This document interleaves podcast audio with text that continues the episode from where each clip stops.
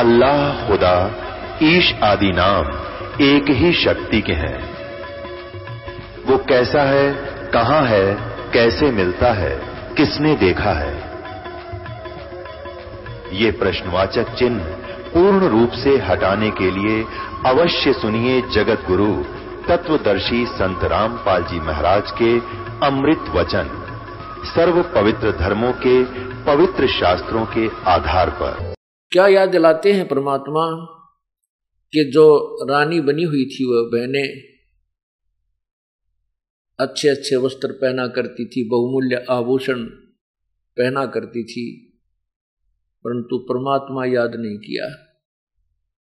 क्योंकि राजा लोग अपनी बेजती समझते हैं कि हमारी बहन हमारी बहन, बेटी या पत्नी, माँ, बहन कोई किसी अन्य स्थान पर जावे तो उसकी हो जाती है। अपनी इज़्ज़त समझते हैं बहन बेटियों को समझ कारों और कोठियों में रखने का, उन्हीं में चलने की। इस प्रकार की उनकी व्यवस्था वो आप ही बनाए रहते हैं। और सत्संग में आए बिना इस जीव को ज्ञान नहीं होता तो जो कर्म कर रहा है ये कहाँ तक ठीक है और कहाँ तक अनुचित है? सत्संग में आने से वो रानी, वो बहनें जो अन्य भी साहूकारों की बेटी, बहन, स्त्रियाँ, जो अच्छे खाना खाया करती थी, किसमस काजू मिलाकर खीर हलवे बनाकर खाती थी, बांदियाँ सेवा किया करती थी, एक परमात्मा के नाम बिना हो कबीर एक हरि के नाम बिना वो नारकूतिया हो। गली गली भौंकत फिर फिर टूक न डाले कोई। वही रानी या ऊँचे घर की जो जिसको ऊँचा घर मानते हैं हम, लेकिन संत कहते हैं ऊँचा वो है जो बुरे काम से दूर हो, भगवान बचता हो। वो चाहे किसी जाति, किसी मज़हब का है। उसी को परमात्मा धनवान मानते हैं कि कबीर सब जग निर्धना, धनवंता ना कोई धनवान उसी को जानिए जिस पर राम नाम धन हो तो वो लड़की, उस स्त्री वाली आत्मा, उस बहन वाली आत्मा फिर कुतिया बन जाती है। और कुतिया बन के उन्हीं महलों के बाहर गली में आकर के वो जन्म लेती है। सर्दी का मौसम होता है, ऊपर से वर्षा हो जाती है, ओले बर्फ़ गिर जाती है। और वो कुतिया वही आत्मा जो महलों में रहती थी, पर्दों में रहती थी, भगवान की महिमा से वंचित रही, सत्संग में नहीं आ सकी, वो कुतिया बन के और गली में लेटी हुई है, जो गद्दों को विश्राम किया करती थी। अब भूख लगती है, जो काजू और किसमस के हलवे जूठे छोड़ा करती थी, बांदिया खाया करती थी, आज वही कुतिया बनकर वही आत्मा जो भगवान नहीं बजा करती थी झूठे टूक के लिए तरस रही है, छोटे रोटी के झूठे टुकड़े के लिए तरस रही है। कहते हैं वो फिर वहाँ जाती है सरायों में। पहले धर्मशालाओं के अंदर अतिथि गण आते जाते थे, रुकते थे, अपनी रोटियाँ लाते थे वहाँ।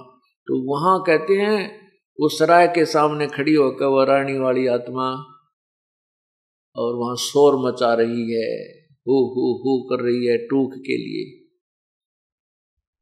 कुत्ता कुत्ता सामने बैठा होता है, खाना खाने वाला आहार कर रहा है, अपनी रोटी खा रहा है, और कुत्ता या कुतिया जो सामने बैठी है, वो एक टूक के लिए ऐसे देखती रहती है, शायद अभी तेरी तरफ़ को ये फेंक दे, शायद अभी एक टूक तेरी तरफ़ फेंक दे। ऐसे देखती नू देखते रहती ऐसे जैसे, अब आया अब आया। है? लेकिन वो तो उसकी मर्ज़ी है कब याद आ उसके, अभी सामने कुत्ता बैठा टूक डाल, देखो ना डालू। एक ऐसा ने कमा वो खा कर रोटी डाट कर छालना चाल पड़े। टूक भी ना डाले। तो कहने का भाव ये है कि ये दुर्गति उस नादान आत्मा ने क्यों करवा ली? क्योंकि वह सत्संग में नहीं आई। संतों का संग नहीं किया परमात्मा के महिमा से वंचित रही। उसने अपने उसी काम को श्रेष्ठ माना जो उस भवनों में उनको उस, उस महल में उस उस जेल में उनको सुनने को मिला था। हम उसको उनको तो वो भवन मान रही थी, संत उनको जेल मानते हैं। वो तो कैद हैं ये ऐसे उच्च घरों की लड़कियाँ, औरतें जो अपने आप को उच्च मानती हैं।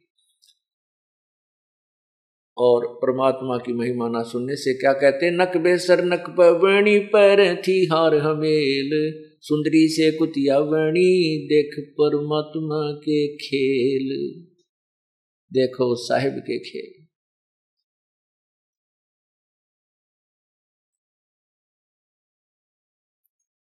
इसलिए प्रभु याद दिलाते हैं।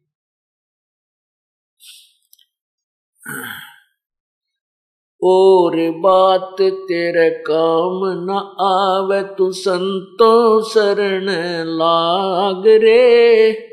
के सोवे गफलत में बंद जाग जाग नर जाग रे, जाग जाग नर जाग रे, और बात तेरे संतों शरण लाग रे, के सोवे गफलत में बंद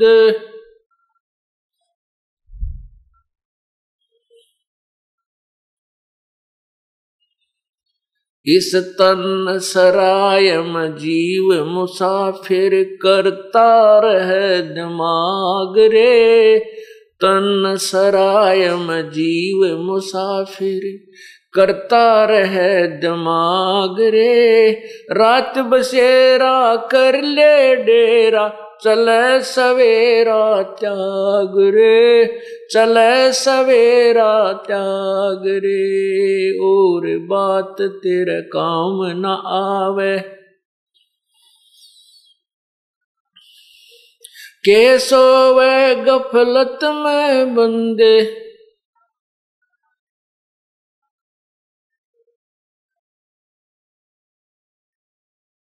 उमदा चोला बन अनमोला, लगे दाग पैदाग रे। उमदा चोला बन अनमोला, लगे दाग पैदाग रे। दो दिन की गुजरान जगत में क्यों जड़े बिरानी आग रे? जड़े बिरानी आग रे, और बात तेरे काम न आवे। कैसो वे गफलत में बंद?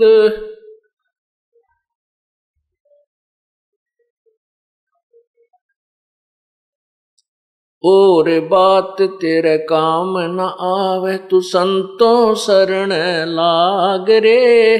के सोवे गफलत में बंद।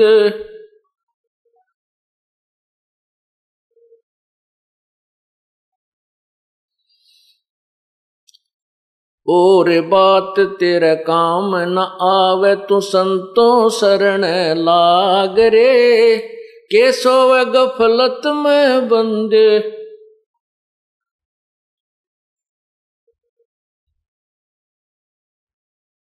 भाई हर सुमर सो हंस कवावे, कमी करो दी कागरे हर सुमर सो हंस कवावे, कामी करो दी कागरे बोरा नबर में विस के बन में। चल बेगमपुर बाग रे, चल बेगमपुर बाग रे, और बात तेरा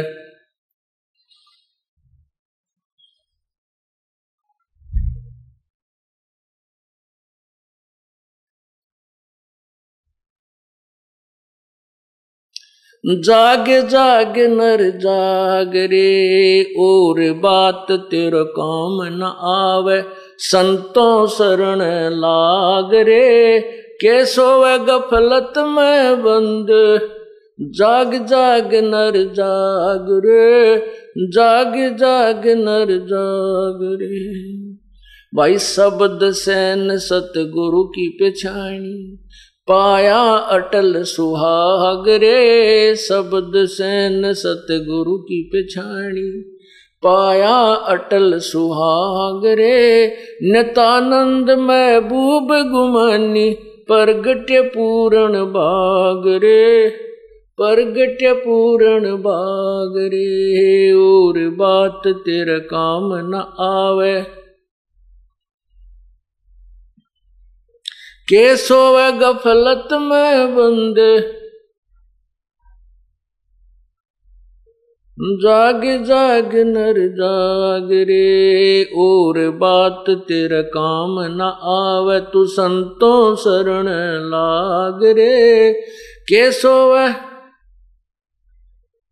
जाग जाग नर जाग रे। सत साहिब।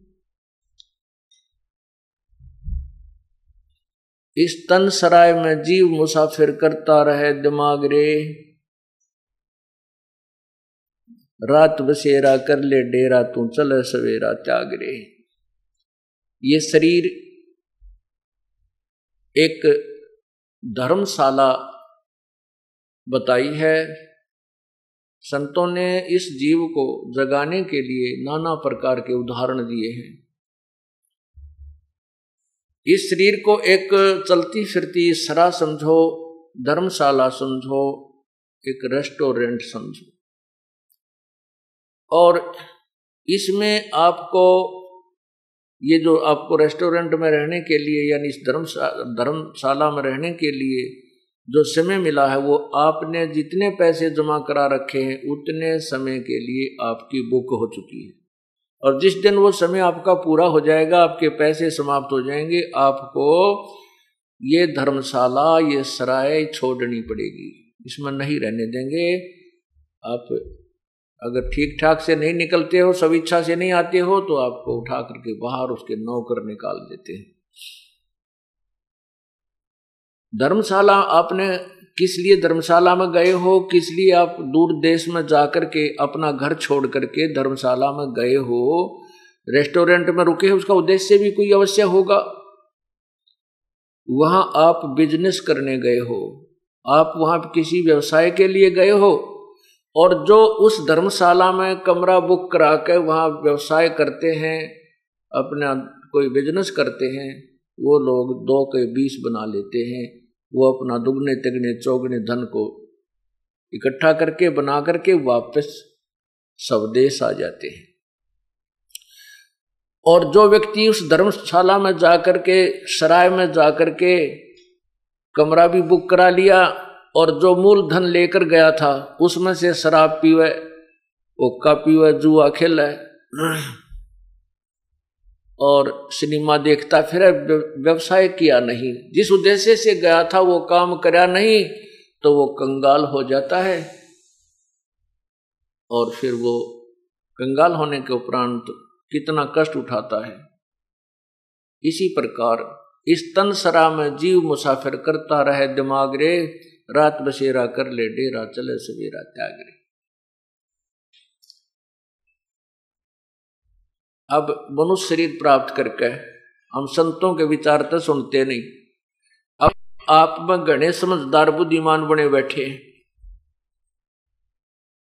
अपनी अपनी अटकलों से अटके बैठे हैं। मैं, मेरा लड़का ऐसे पढ़ गया, वो इंजीनियर बन गया, मेरा लड़का ऐसे पढ़ गया आईएएस कर गया आईपीएस कर गया। अब वो जो पढ़ाई उन्होंने पढ़ी है, उसमें तो विद्वान हो गए वो, इसमें तो कोई शक को नहीं।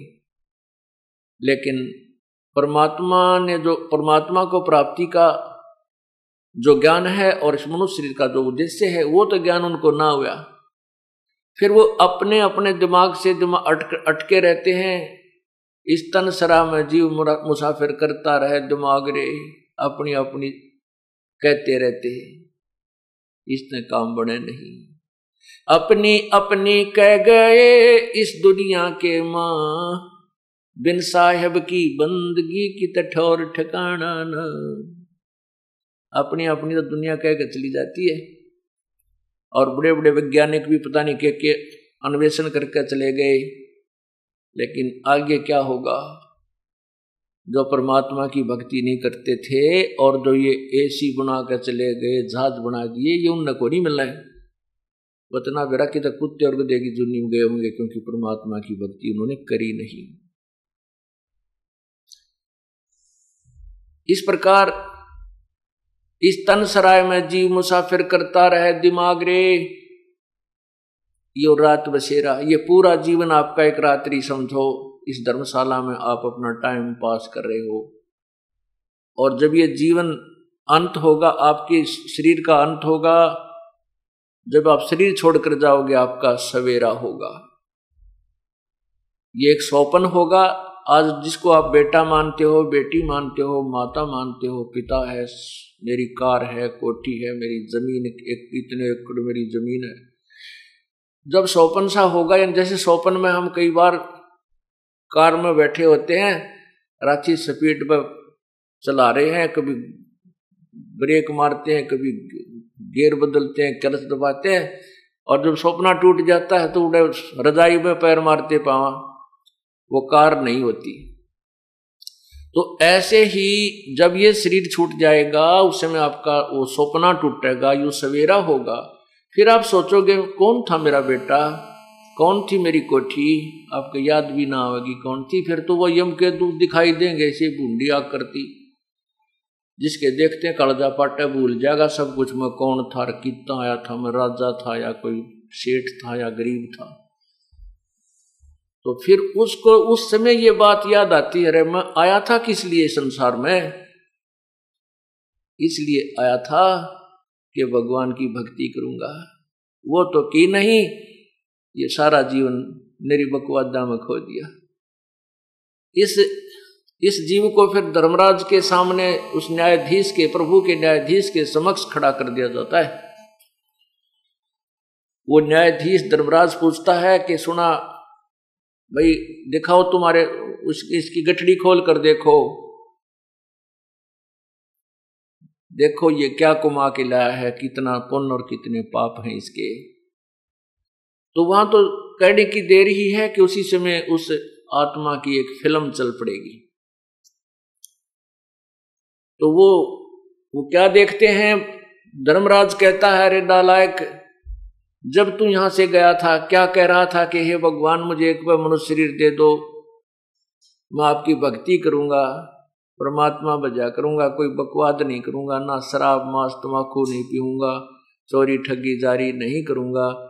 मैं नेक नीति से आपको याद किया करूँगा, प्रभु। और अब क्या करके आया है तो देख? उसके एक फ़िल्म चला दी जाती है वहाँ पर गवाह की ज़रूरत को, ना भगवान को। परमात्मा को वहाँ पर किसी एविडेंस की आवश्यकता नहीं है।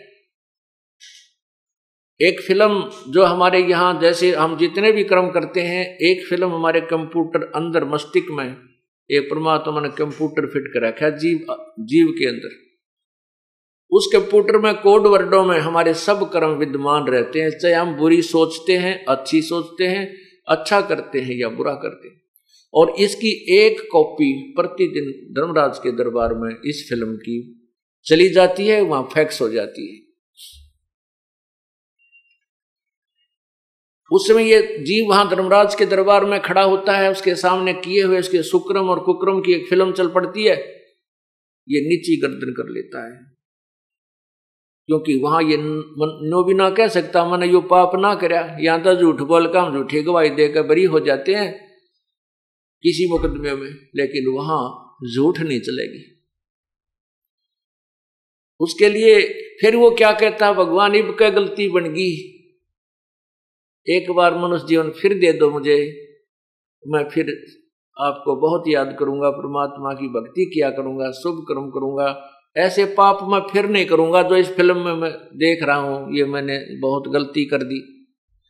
तब धर्मराज जी कहते हैं अरे नालायक तू प्रत्येक बार ये बकवाद कर ये बहाने बनाता है। देख तू कित, कितने मनुष्य जन्म दिया मैंने तेरे को। एक ट्रेलर दिखाता है उसके पिछले जन्मांतर के जन्म जन्मांतर के पिछले वो फ़िल्म चलाता देख एक मनुष्य जीवन। तू गया जब क्या कह रहा है कि भगवान इब का तो मैं पूरी भक्ति करा करूँगा परमात्मा को याद करूँगा पूरे बुरे कर्म नहीं करूँगा। और देख तो उल्टा फिर क्या लाया इस जीवन में? वह कुक्रम करके आया। भक्ति की नहीं, इतने पाप कमा के लाया था। उससे दूसरे जन्म में देख, तीसरे में देख, चौथे में देख।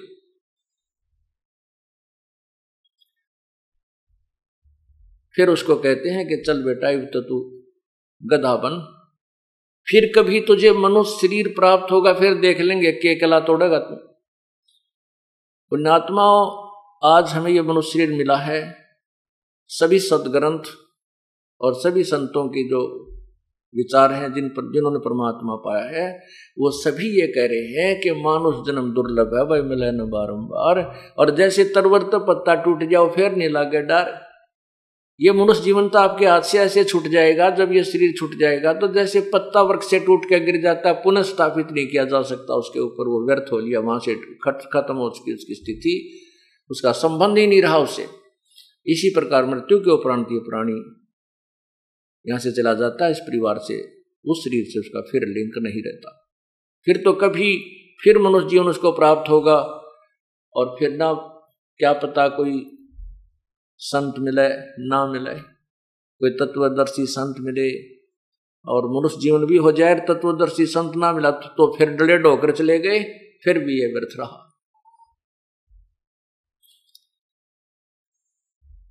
इस प्रकार परमात्मा हम याद दिलाते हैं कि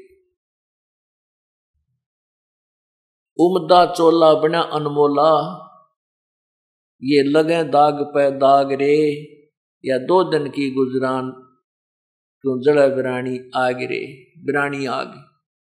बिरानी आग कैसे जल रहे हैं? और दाग पर दाग कैसे लग रहे हैं? हम अपने स्वार्थवश ऐसा गिनौना कर्म कर देते हैं।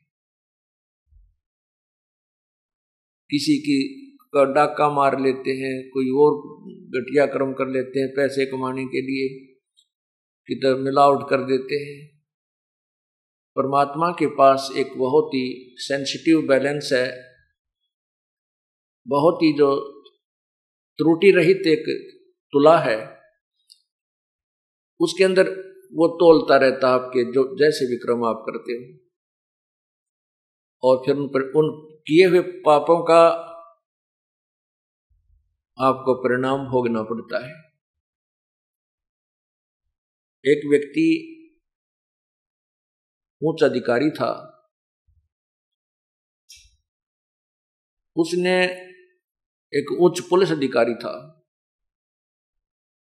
उसके पास एक विधवा एक विधवा स्त्री दरखास्त लेकर गई, प्रार्थना लेकर गई कि मेरे, मैं बचपन, मेरा एक ही लड़का हुआ था, मैं विधवा होगी थी। मेरे अठारह एकड़ ज़मीन, मेरे जो यहाँ के हकीकी अर्थात इस मेरे देवर जेठ आदि प्रयोग करते थे। मुझे उसमें से कुछ हिस्सा दे देते थे। मैं अपने घर पर पीहर में, अपने माता पिता की वहाँ रह रही थी। वहीं पर मैंने अपने बच्चे को पढ़ा लिखा, बड़ा किया है, पाला पोसा है। अब ये जवान हो गया है और मैं अपनी ज़मीन मांगने के लिए, प्राप्त करने के लिए उन देवर जेठों से कहा, प्रार्थना की तो उन्होंने मना कर दिया। कृपा मेरी ज़मीन मुझे दिलवाए। अब उस बड़े अधिकारी ने उस स्त्री से कहा, उस बहन से कहा कि आप दरखास्त दे जाओ, मैं इंक्वायरी करता हूँ। उसने उसकी इंक्वायरी करवाई तो उसको पता चला कि उनके अभी कब्जा नहीं हुआ था। कुछ एक ऐसा नियम है कि इतने वर्षों तक उसके नाम चल चल पड़े दूसरे व्यक्ति के तो उसके कब्जा माना जाता है, फिर वो मालिक उसको ग्रहण नहीं कर सकता। उस अधिकारी को देख ने पता करवाया कि उस पर कोई कब्जा नहीं है और आसानी से उसको छुड़वाया जा सकता है। अब उस अधिकारी के मन में लालच आ गया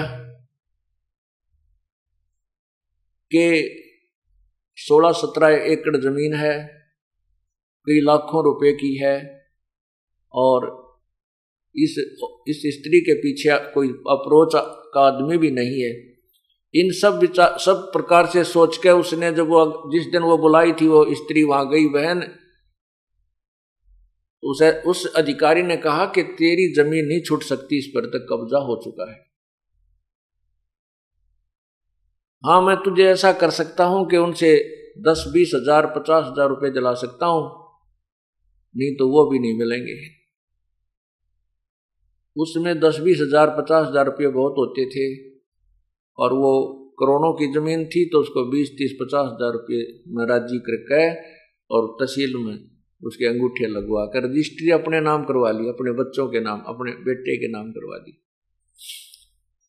एक लो इकलौता पुत्र था उस पुलिस अधिकारी के। अब वो वृद्धा वह बेचारी बुढ़िया अपने बच्चे ने लेकर पचास साठ हज़ार रुपये लेकर के की तो और रहने लगी। अब उस अधिकारी का एक ही पुत्र था अच्छा पढ़ लग गया, एसडीएम की नौकरी लग गया, ब्याह की तैयारी हो रही थी। शादी की तैयारी थी, उसी दिन एक्सीडेंट को प्राप्त हो गया। ओए होए। जिस बेटे के लिए उसने ऐसा कुक्रम किया, उस उस वर्दा की आत्मा दुखाई, वो बेटा ही ना रहा। जिस बेटे को सुखी करने के लिए उस नादान आत्मा ने अपनी पावर का दुरुपयोग किया, अपनी शक्ति का सता का दुरुपयोग किया, फिर वो टक्कर मार कर रो रहा है, टक्कर मार मार रो रहा है। याद दिलाते हैं परमात्मा संत जन आकर के हमें प्रभु की महिमा, उसके विधान से परिचित कराते हैं कि उमदा चोल, उमदा चोला बना अनमोला लगे दाग पे दाग रे। या दो दिन की गुजरान जगत में क्यों जड़ बिरानी आ गिरी। या बिराणी आग अपने ऊपर घेर ली उसने। पुण्यात्माओं, ये सभी जो समाज में कुरीतियाँ फैल रही हैं समाज में जो अराजकता फैल रही है, समाज के अंदर जो मानव समाज के अंदर आज प्रेम रहा नहीं केवल पैसा पैसा दिखाई देता है। भाई बहन का प्यार नहीं माता पिता का प्यार नहीं, केवल स्वार्थ इतना गहन हो चुका है कि इंसान कति बेशरम हो लिया। इसका यही कारण है कि उसको तत्व ज्ञान नहीं है, वह भगवान से के विधान से पूर्ण परिचित नहीं है, सत्संग में नहीं आता है। जो इंसान सत्संग में आएगा, उसको परमात्मा के विधान से, विधान का ज्ञान होगा, फिर वो गलती नहीं करता।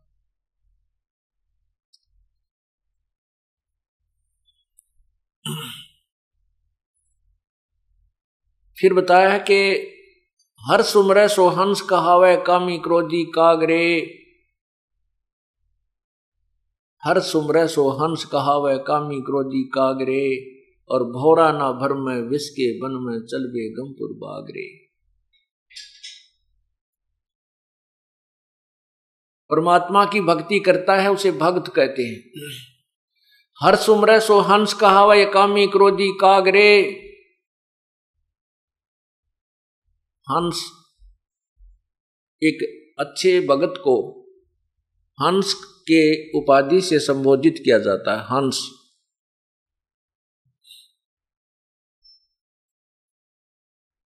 हंस किसे कहते हैं? एक पक्षी होता है, हंस सफ़ेद बुगले जैसा ही होता है। और उस हंस के अंदर एक गुण होता है कि उस किसी पात्र में आप दूध और पानी जल मिलाकर डाल दीजिए। हंस जब दूध को, उसको पिएगा तो दूध दूध को पी लेता है और जल को छोड़ देता है।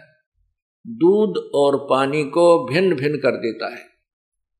दूध और पानी का छान लेता है, यानी अच्छी वस्तु को ग्रहण कर लेता है, जो उसको आवश्यक नहीं, उसको छोड़ देता है, पात्र में रह जाती है। एक ऐसा परमात्मा की दया से उसके अंदर गुण है, वैसी उसके शरीर की व्यवस्था प्रभु ने बनाई है। और हंस में दूसरा गुण ये होता है कि वो एक ही सरोवर पर बुगला भी होता है, जो मछलियाँ खाता है, कीड़े खाता है, घोगे खाता है। और उसी पर वो बुगला भी होता है, दोनों का शरीर एक जैसा है, पक्षी दोनों ही हैं। लेकिन हंस मोती खाता है, मछली गोगे और कीड़े नहीं खाता, ये दूसरी पहचान है। उसको हंस कहते हैं। इसी प्रकार ये मनुष्य शरीर उसका भी है जो चोरी करता है डाके करता है मारता है ठगी करता है दो के बीस बनाता है रिश्वत लेता है शराब पीता है मांस खाता है जीव हिंसा करता है, है? वो भी मनुष्य है और जो सत्संग में आते हैं बुराई से दूर हो गए हैं परमात्मा की राम नाम की मोती ही उनको अच्छी लगती है परमात्मा की महिमा ही उनका आहार होता है वो बुराई नहीं कर सकते ये उनका पहचान होती है उन्होंने दूध और पानी को छान लिया है उनको नीर खीर को छान लिया उन्होंने, वो हंस कहलाते हैं, वो भक्त कहलाते हैं। जैसे आपने नीर खीर को कैसे छाना है कि भक्ति नहीं करेंगे तो हम दुर्गति को प्राप्त हो जाएँगे। मनुष्य शरीर बार बार नहीं मिलेगा और मनुष्य शरीर नहीं मिलेगा तन्य प्राणियों में हमें बहुत कष्ट होंगे। जैसे अभी आपने सुना कि एक कुत्ता, वो वही मनुष्य, वही आत्मा जो पहले मनुष्य थी फिर कुत्ता बनकर कितना कष्ट उठाती है। तो ये दूध और पानी जिसने छान दिया वो फिर राम नाम के मोती खाता है। ये शराब मांस तमाकू आदि गोगे नहीं खाता। अंसा से अंसा देश सुदेश का यो पड़ा कुदेशों आए। जिनका चारा मोतियाँ वो गोग्यों क्यों पतियाए। ये हंस, ये आत्मा उस सुदेश, यानी अच्छे देश से आई हुई है सत्यलोक से, और कुदेश में आके गिर गई। इस काल के लोक में अपने कर्म के आधार पर अपनी अपनी कमज़ोरी के कारण ये इस काल के कुदेश में आके गिर गई। और फिर कहते हैं, जिनका चारा मोतियाँ, वो गोग्यों के उपतियाए जिनका चारा हंसों का मोती खाना है, वो गोगे नहीं खाते। गोगे आपने देखे होंगे संखले से होते हैं छोटे छोटे में कीड़े होते हैं, मांस सा भरा होता है। ये बुगले तो उनको खाते हैं, लेकिन हंस नहीं खाता उनको। और ऐसी एक सीप होती है, शंख जैसी एक सिप, सीप होती है, उसके अंदर से मोती निकलते हैं, वो मोती खाते हैं, उस शंख के मांस को नहीं खाते। इसी प्रकार जो आत्माएँ, परमात्मा की प्यारी आत्मा है, जो किसी जन्म प्रभु के संग जैसे आज से 600 साल पहले परमात्मा स्वयं आए थे कबीर परमेश्वर जी, और उस समय चौसठ लाख उनके शिष्य हुए थे, हिंदू, मुसलमान, कोई भी जिस धर्म से संबंधित थे सभी। अब वो आत्माएँ भक्ति में भक्ति में लगी हुई है। वो कई जन्मों से, कई युगों से भक्ति करती हुई आ रही है उनको परमात्मा कोई ना कोई कारण बना के अपने चरणों में लेकर फिर इनसे कोई अच्छे शुभ कर्म करवा जाता है। और अब जो भक्ति काल शुरू हुआ है, अब उन पुण्यात्माओं को पार किया जाएगा। तो ये बताना चाहते हैं कि जो अच्छी आत्माएँ हैं, उनका आहार है परमात्मा की भक्ति करना, शुभ कर्म करना, अच्छे विचार रखना, किसी को, किसी का आत्मा ना दुखाना, झूठ नहीं बोलना।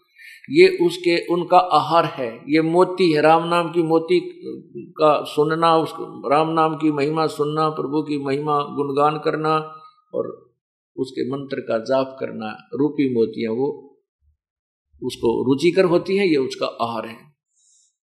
तो वो गोग्यो नहीं पतियाए गोग्यो माने वो अन्य बुराई नहीं करते, शराब वो नहीं पीवे। चाहे कितना ही बुराई करने वाला व्यक्ति चाहे शराब पीवा था, मांस खाया करता चाहे चोरी ठगी, और भी बकवाद कुछ भी करता था। वो आत्मा पहले जन्म में भगवान की भक्ति जो कर रहे थे, वो तुरंत बुराई त्याग जाते उनको अच्छी नहीं लगती, फिर वो बहुत बुरी लगती है। शराब बीड़ी से भी बाँस आती है, शराब कोई दूसरा भी पीता, उस कमरे में नहीं बैठ सकते। और मांस खा, पहले बेशक वो खाते थे, और इस राम नाम के ज्ञान को सुनने के उपरांत, ये भक्ति शुरू करने के उपरांत उस मांस को खाते हुए को देखकर उसको उल्टी गिरने को हो जाएगी।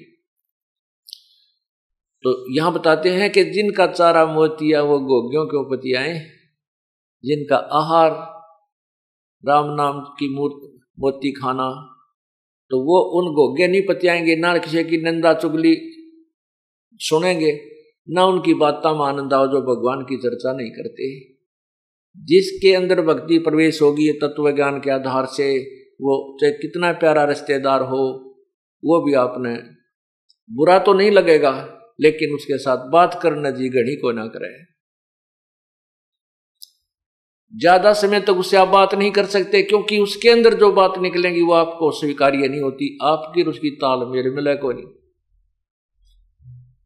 आप चाहोगे कोई भक्ति की चर्चा करे, वो उठा के लाओगा, मेरा लड़का न्यू हो गया उस लड़के ने इतने, उसके इतने नंबर आ गए इबका उसको वहाँ दाखिला दिवाऊँगा। एक बात क्या रट्टा घंटे तक लगा रहे। अब उस रिश्तेदार को यह भी नहीं कहा जा सकता, भाई तू चला जाए यहाँ से। वो तो एक दिन रुक गया, दो दिन उसकी मौज है।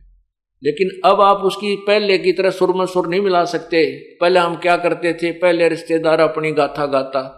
वो बंद हो जाता जब हम अपनी अपनी सुनानी शुरू कर देते। हैं, फिर कोई और बात चल पड़ती, फिर कहते लिया बोतल गुट्टी लावांगे। यानी वो बकवाद बाया करती थी। अब राम नाम शुरू होने के बाद ये ज्ञान प्रारंभ हो गया, ये भक्ति शुरू कर दी तो फिर हमने उनकी बातें अच्छी नहीं लगती।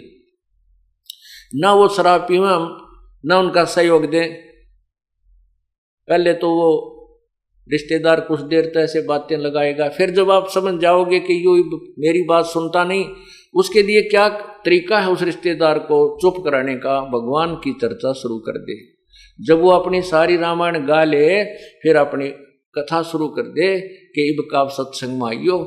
बरवाड़ा में सत्संग होगा। ये तारीख है। एक वो रखो साथ में पूरी डिटेल अपने पूरे साल की वह पकड़ा दे कि ये ले लो। इस, इस अगले इस तारीख को सत्संग है वहाँ आइयो। हमारे गुरु जी ये बताते हैं हमारे गुरु जी ये बताते हैं। अब उसने वो स्वभाव है नहीं, क्योंकि वो तो अभी रोगग्रस्त है।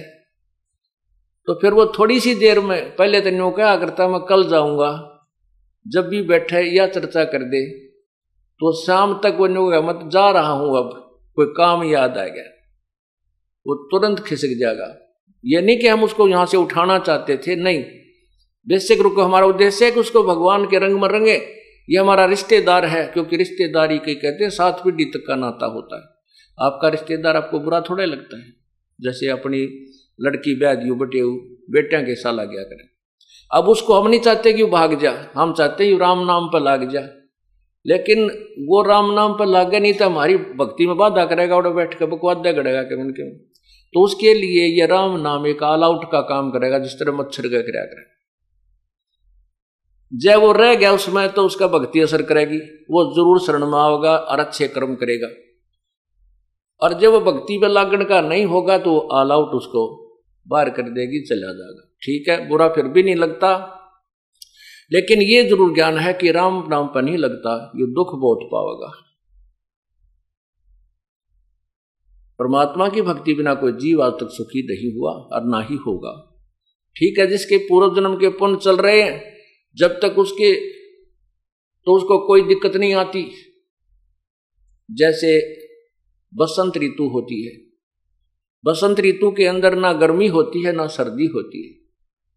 तो वो बसंत ऋतु जो है, उसमें यदि व्यक्ति बगैर मकान बनाए और बगैर किसी मोटे पतले वस्त्र के, अगर सिंपल से वस्त्र में भी बाहर लेट रहा है, वहीं खाना बना रहा है, वहीं रह रहा है तो वो ये सोचता है कि मैं बिल्कुल ठीक हूँ। और दूसको कोई कहता है कि भाई कोई मकान बना ले, कोई झोंपड़ी डाल ले। आंधी आवेगी, तूफ़ान आवेगी, वर्षा आवेगी, गर्मी आवेगी, सर्दी सतावेगी। यदि वो व्यक्ति नहीं मानता है तो फिर वो दुख पाएगा। और फिर जब वो सर्दी और गर्मी का मौसम शुरू होगा, उसको वो सब यातनाएँ होंगी। इसी प्रकार जिन जिन प्राणियों के आज पुण्य चल रहे हैं, उनके पास कार भी है, कोठी भी है, बढ़िया उनकी अच्छी नौकरी है, कोई राजा बना है, कोई मंत्री बना है, कोई कुछ बना है, उनको हम कहते हैं, भाई, राम नाम की झोपड़ी डाल ले, ये बसंत का मौसम सदा नहीं रहेगा। ये पुण्य कर्मों रूपी बसंत सदा नहीं रहेगा, ये पाप रूपी कर्मों की गर्मी भी आवेगी जेठ की, और उस समय तुझे लेने के देने पड़ेंगे। तो वो नहीं मानता है तो उसका वो कष्ट उठाना ही पड़ेगा। ठीक इसी प्रकार हम अपने हर व्यक्ति को, भाई को, बहन को, रिश्तेदार को, अपने मित्र को यही समझाने की चेष्टा करते हैं कि राम नाम पर लग जा, नहीं तो बहुत दुख तुझे दुख होंगे, कष्ट होंगे। वो कहता है, मौज माच रही है मेरी तो क्या दिक्कत है? सब ठीक है, लेकिन ये सदा नहीं रहेंगे। परमात्मा कहते, तू जाने मेरी ऐसे डबेगी हरदम लेखा भरना रे। ये तो एक एक श्वास का हिसाब किताब है। तो इस प्रकार परमात्मा के नाम पर हमने अपनी क्रिया को सुचारू रखना है।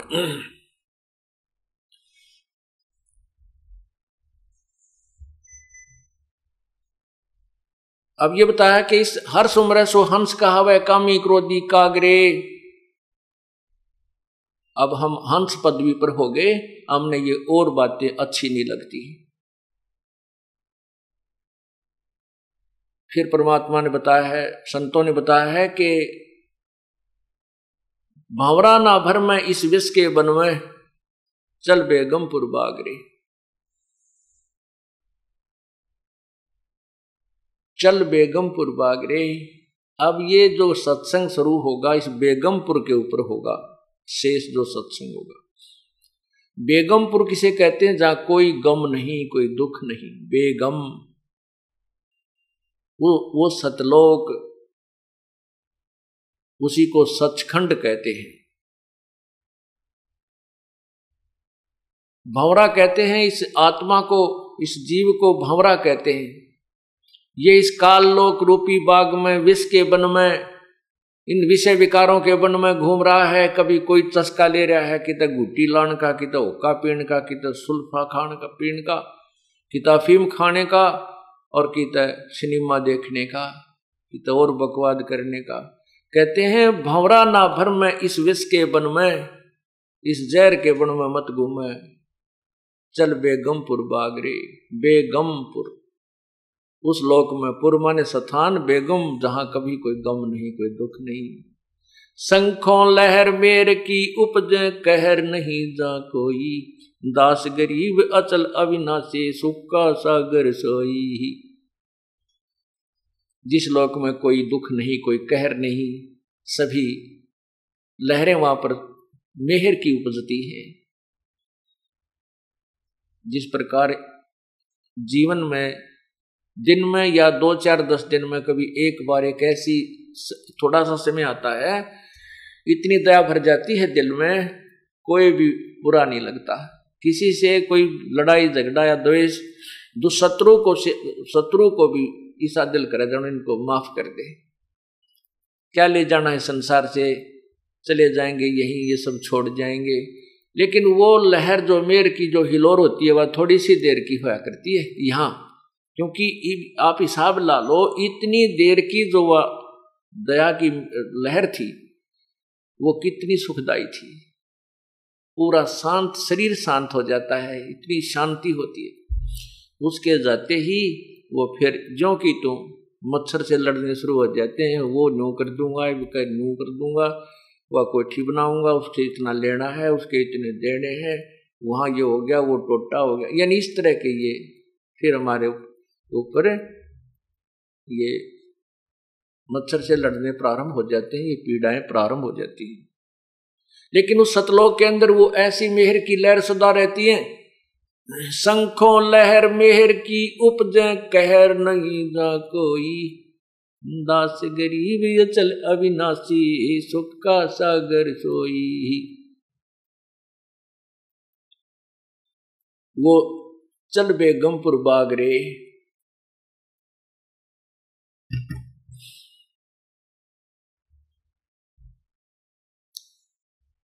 आगे बताया कि शब्द सैन सतगुरु की पहचानी पाया अटल सुहागरे, नितानंद महबूब गुमानी प्रगटे पूर्ण भागरे। ये नितानंद जी महाराज ब्राह्मण परिवार में ब्राह्मण कुल में इनका जन्म था। इनका बचपन का नाम नंदलाल था। और ये नारनौल के नवाब के वहाँ तहसीलदार के पद पर नौकरी करते थे। इनके नाना, इनके माता पिता मर चुके थे।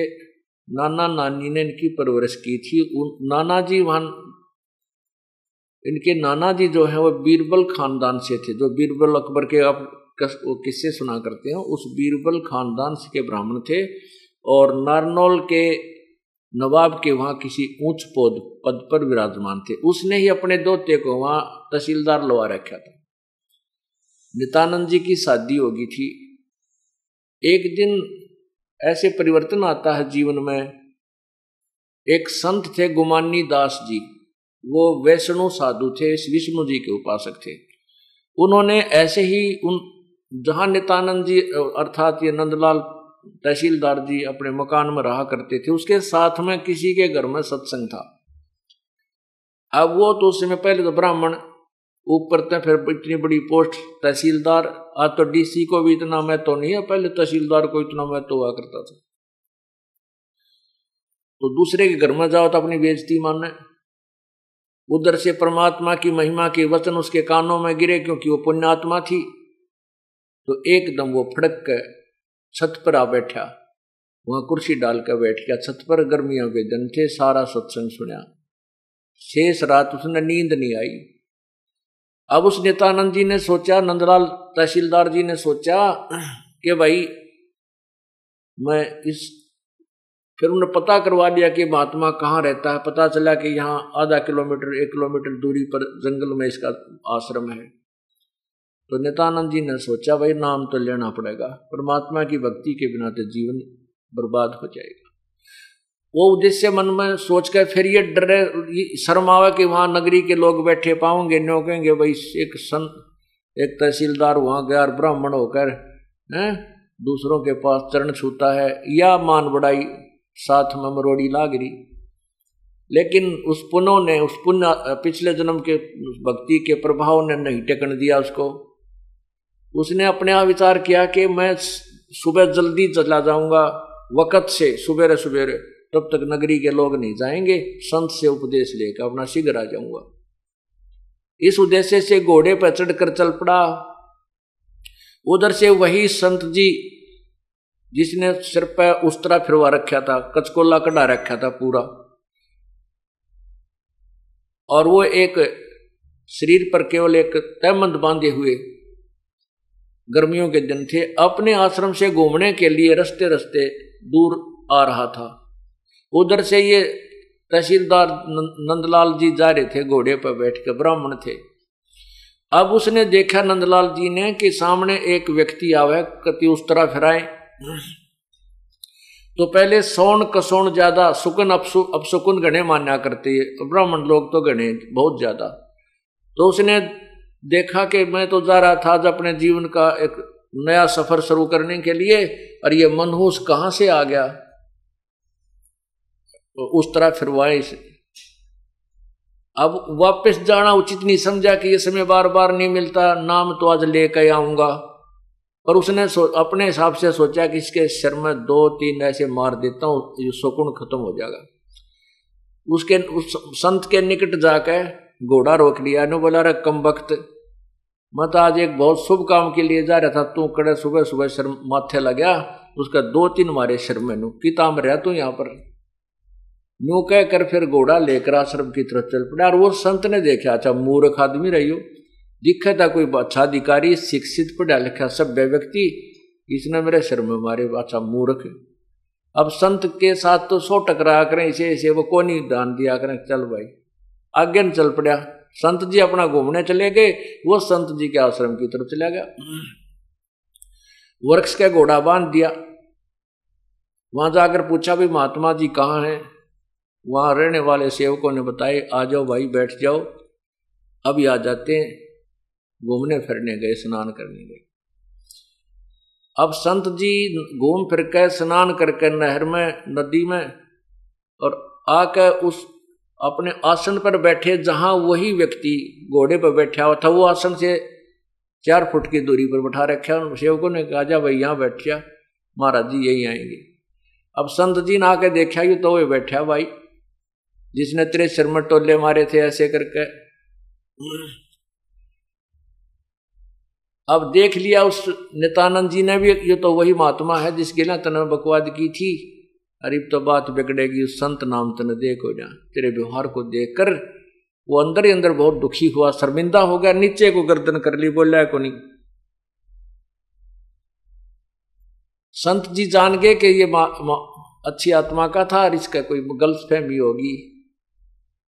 तो उस गुमानी दास ने कहा भाई बच्चों उस व्यक्ति उस नेतानंद से कहा कि ए भगत जी आप के जैसे एक व्यक्ति मटका लेने जाता है घड़ा कुमार के तय और मटका लेने से पहले उसको बजा के देखता है, एक आने का मटका लेकर छह बटोले मारता उसको देखता है, ये कहीं खरा है या खोटा, ये कहीं से गड़बड़ तो नहीं है इसमें? और बेटा, तने गुरुजी बजा के देख लिया, क्या दिक्कत होगी? आपने तो अपने जीवन का सौदा करना था, और गुरुजी को बजा के देख लिया। कोई बात ना बेटा। तो शर्मावा मत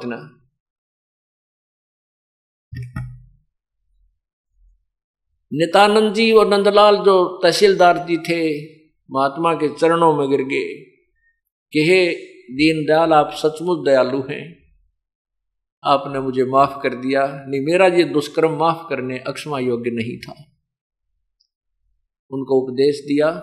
फिर उसकी इतनी लो लाग गई कि नौकरी से आते ही सीधा सत्संग में, आश्रम के वहाँ।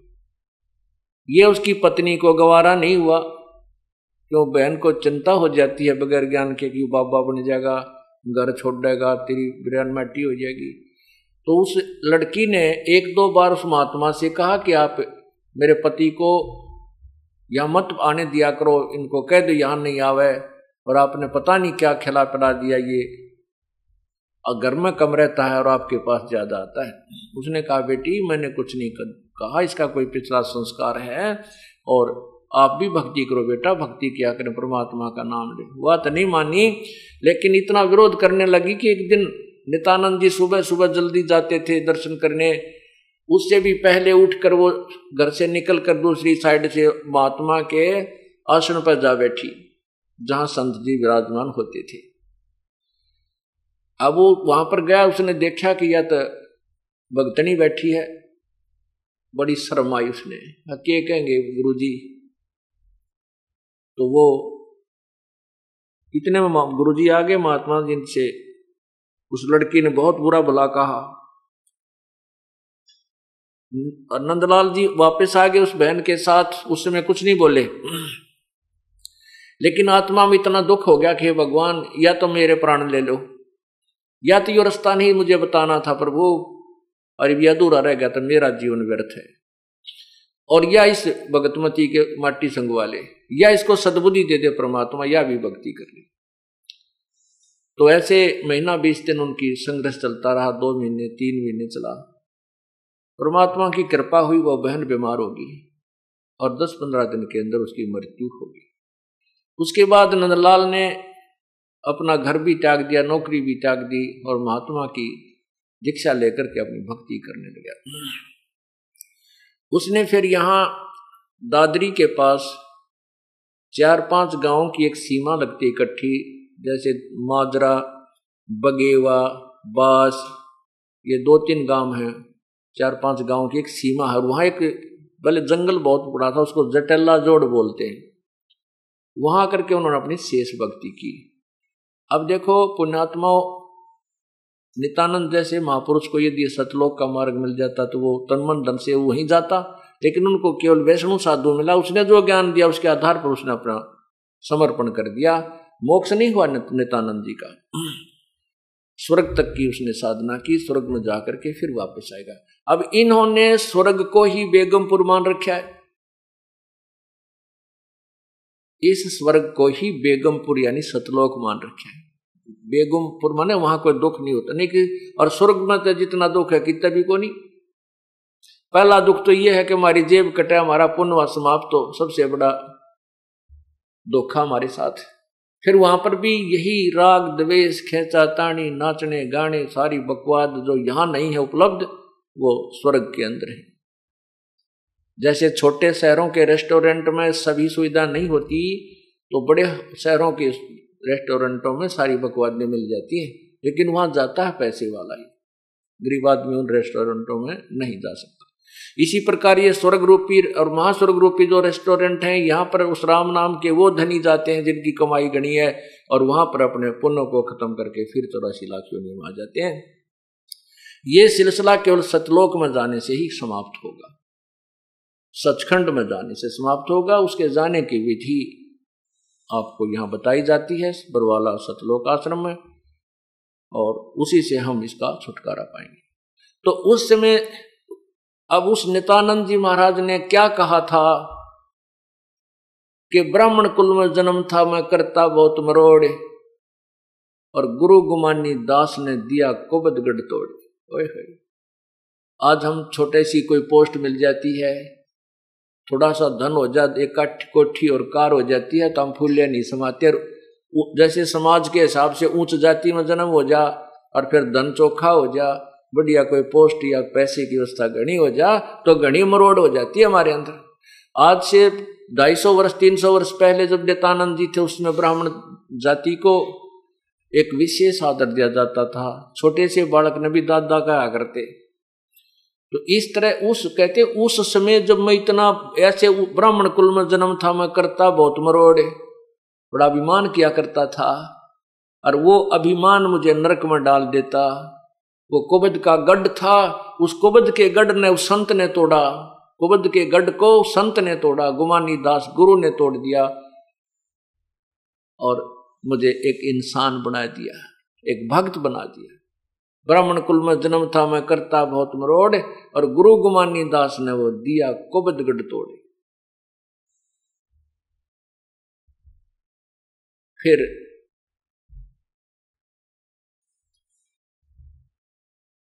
वो नित्यानंद जी अपनी जैसी साधना की, वो अपने करके चले गए। उससे हमने सभी ने ये शिक्षा लेनी है। अब देखो, एक बच्चा किसी कोर्स में दाखला ले रहा है। प्रवेश पा लिया एक ने किसी कोर्स में पा लिया जो जैसा कोर्स करेगा उसको उस, उस वैसा ही बेनिफिट मिलेगा। तो हमने पूर्ण परमात्मा की प्राप्ति करनी है उसके लिए जो ट्रेनिंग उसके लिए जो कोर्स है वो इस सतलोक आश्रम बरवाड़ा और क्रोथा में कराया जाता है।